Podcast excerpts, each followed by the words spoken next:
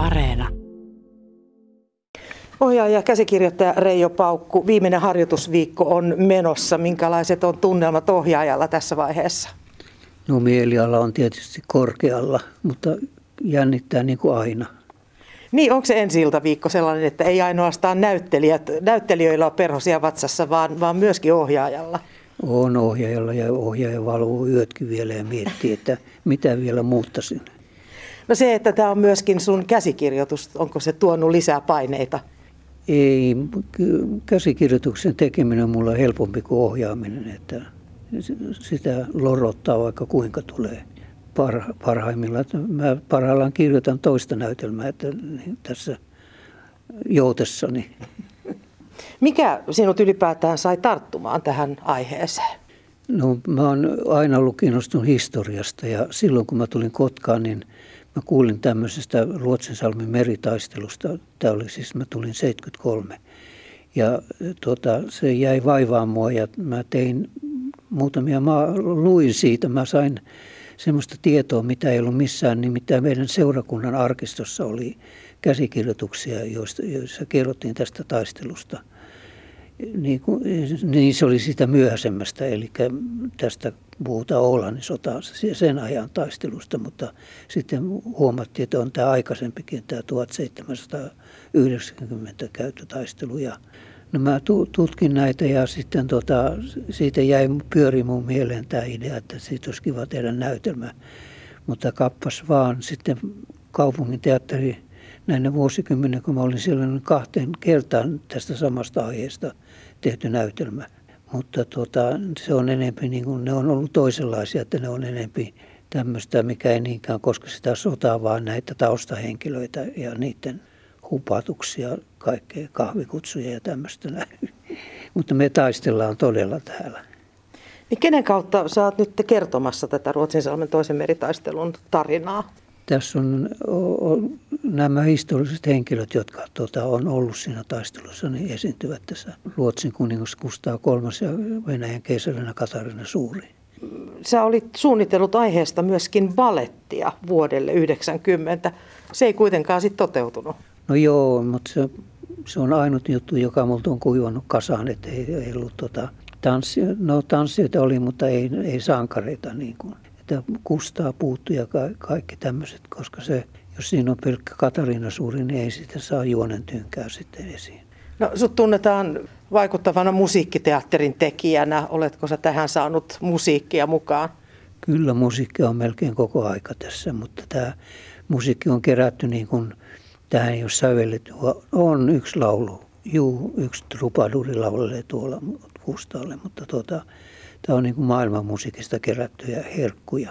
Esko Junkari, sä oot mukana myöskin tässä Ruotsin salmi 1790 näytelmässä. Lisäksi sä olet tuottajana tässä teatteriryhmä Kimarassa. Sä oot sanonut, että tämä projekti on todella ollut mukana oleville tämmöinen teatterin tekemisen oppikurssi. No sitä se todella on lähteä tekemään Reijo Paukun kaltaisen ammattilaisen kanssa näytelmää ja huomata, mit, mitä kaikkea vaikeuksia on, mitä ratkaisuja ohjaaja tekee, minkälaisia ohjeita hän antaa, miten hän meitä juoksuttaa, vaikka hän pyytää kauniisti anteeksi, kun minä nyt teitä juoksutan, mutta myöhän tykätään vaan siitä, kun mitä enemmän ohjetta tulee ja mitä enemmän juoksua tulee.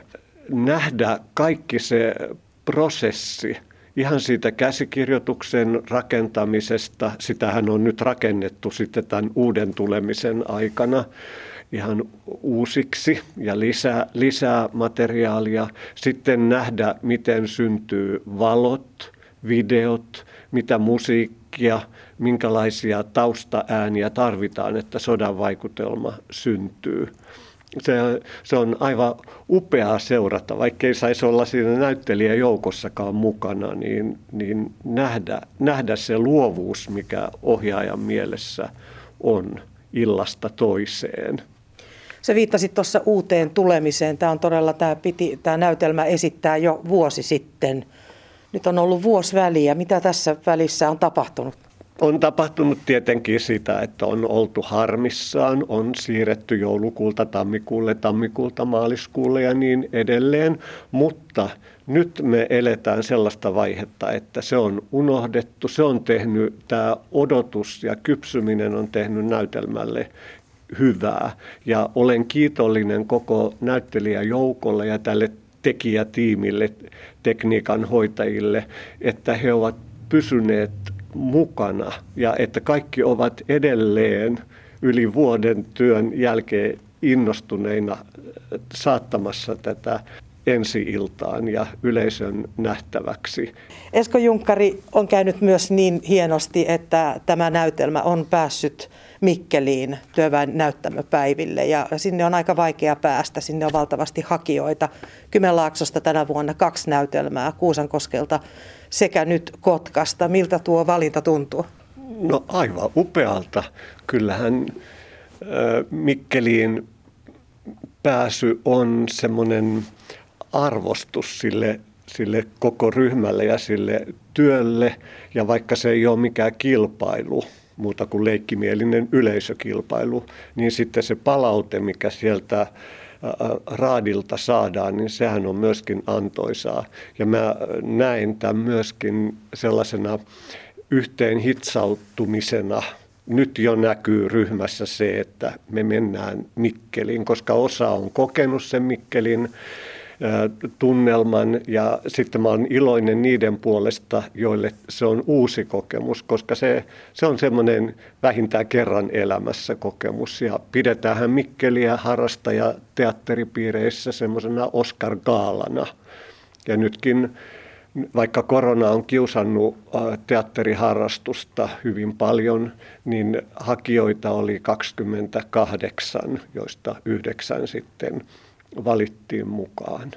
Niin on se vaan upeeta. On se upeeta. Nämä esitykset Mikkeliin valitaan yleensä sellaisista näytelmistä, jotka on jo tavallaan esitetty. Miten Ruotsin salmi 1790 pääsi mukaan? Teillä on ensi ilta nyt vasta, kun valinnat on jo tehty. No ihan norma- normaalin prosessin kautta sillä tavalla, että hakuaika oli ja meni ja me e, ihan ajoissa laito, laitoin sitten tuottajana hakemuksen Mikkeliin ja sitten, sitten sieltä alettiin olla yhteydessä ja etsittiin valitsijalle aikataulua. Eli, eli hän sitten kiersi ympäri Suomea ilmeisesti katsomassa lähes kaikki, varsinkin ne, joista ei ollut videotallenteita vielä. Ja meillähän ei sellaista toistaiseksi ole ennen kuin saadaan näytelmä ihan kuntoon. Ja sitten hän oli täällä meidän harjoituksissa yhden illan mukana ja näki koko näytelmän. Ja no tietenkään hän ei sitten ilmeelläkään paljastanut, mitä hän siitä ajatteli, muuta kuin sitten oli se yksi adjektiivi, joka meillä jäi mieleen. Hän puhui, että no olipas tämmöinen jylhä kokemus, että että sekin oli meille jo semmoinen hyvä, hyvä tunnustus siitä, että olkoon sitten se valinta, mikä on. Ja, ja kun sitten Mikko Väänänen, tuottaja Mikkelistä, soit, soitti yhtenä perjantai-iltapäivänä – että meidät on valittu sinne, niin enhän minä onneksi istuin. Ja sitten kun oli vielä tiukka sääntö, että ei saa ennen maanantaita kertoa yhtään mitään, niin me ohjaajan kanssa sitten sovittiin, meillä oli vielä perjantai-iltana harjoitus, niin sovittiin, että ei sanota yhtään mitään, että paljastetaan sitten maanantaina vasta, kun se on luvallista. Reijo Paukku, kun sä olet teatterin tekijänä ammattilainen, millainen arvostus sinulla itselläsi on, on tota, harrastajateatteripäivillä, päivistä? No mun käsittääkseni siellä on niin kuin parhaat harrastajaryhmät niin kuin kautta valtakunnan, että ketkä, ketä, niin kuin, ketkä haluaa sinne ja kellä, kellä on tasoa niin kuin mennä sinne ruodittavaksi julkisesti, niin se on niin kuin aikamoinen paikka niin kuin mennä miten mä sanoisin, jonnekin. Siellä voi saada jopa selkänsäkin. Mutta voi saada myös kehuja ja tunnustusta. Kyllä, joo. Kyllä, että se on, kun uskaltaa, niin rohkea rokan syö. näytelmä on luonnollisesti epookki, sijoittuu 1700-luvun lopulle ja se tietää tietysti haasteita harrastajateatterille esimerkiksi puvustuksen suhteen. No tota, suurin apu on saatu Jouni Söblumilta, Kymijoen esittävän taiteen tuki ryltä. Hänen johdollaan tai käsikirjoituksistaan on tehty näitä Kustaa kolmannen ja Katariinan tapaamisista kansanoopperaa ja sitten oli vielä Aleksanterin aikaan. Eli hänellä oli, oli sen aikakauden pukuja ja, ja hän oli valmis yhteistyöhön. Samoin kiitos Kotkan kaupungin teatterin Anne Hannulan, sitten Haminan teatteri, Pyhtään harrastajateatteri.